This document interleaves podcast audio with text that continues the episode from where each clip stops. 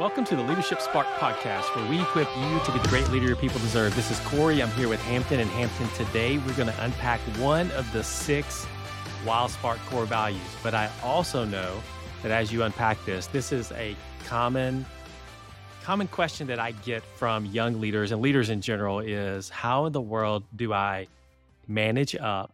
How do I manage sideways? How do I manage down? And we have a unique perspective on that here at Wildsparq. So why don't you unpack that core value for our audience here and why that's important to implement, potentially implement on their team, whether they call it a value or not, but implement on their team when it comes to them being an effective leader? The value is called 360 degree leadership development.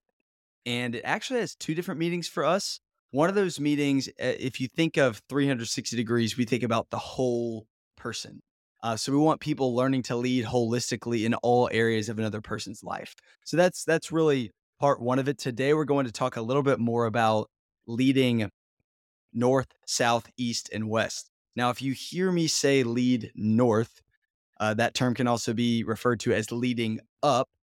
You might your your heart rate might have increased. You might be a little bit nervous because okay, Hampton, that's easy to say on a podcast, but how on earth do I actually like lead up? You don't know who my manager is we'll, we'll talk about that a little bit more tomorrow. That definitely is part of it. Uh, but lead, think about leading east, west, and and really south. I think so often people think about leadership as um, you know your your title, and so if you have a title and you're above someone, leadership is south. But everybody knows uh, that that well maybe not everyone knows, but there's a common saying that leadership is more about influence than your title. And so whether you have a leadership title or not, I think one of the best ways to begin leading is to look at your peers from an east and west standpoint.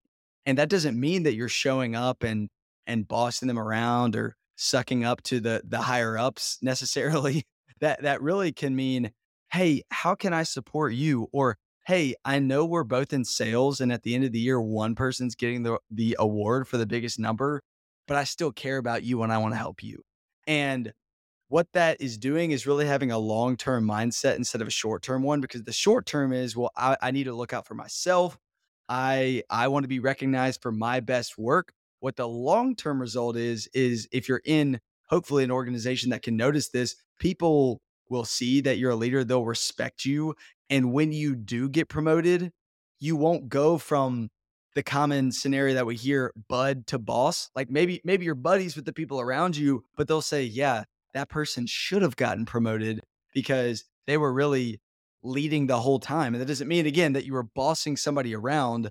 But I think if we define leadership, a lot of that is really being others focused. It's it's it's being a servant leader and putting others' needs above of your above yourself.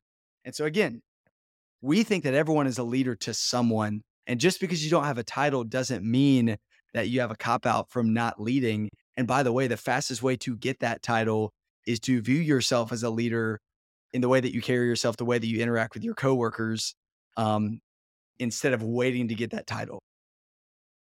And the go and do today, when you think about it, is we're going to talk, as Hampton said, about managing up practical ways that you can lead up because that can be very difficult. And I get asked that a lot of how do I how do I influence up in my organization?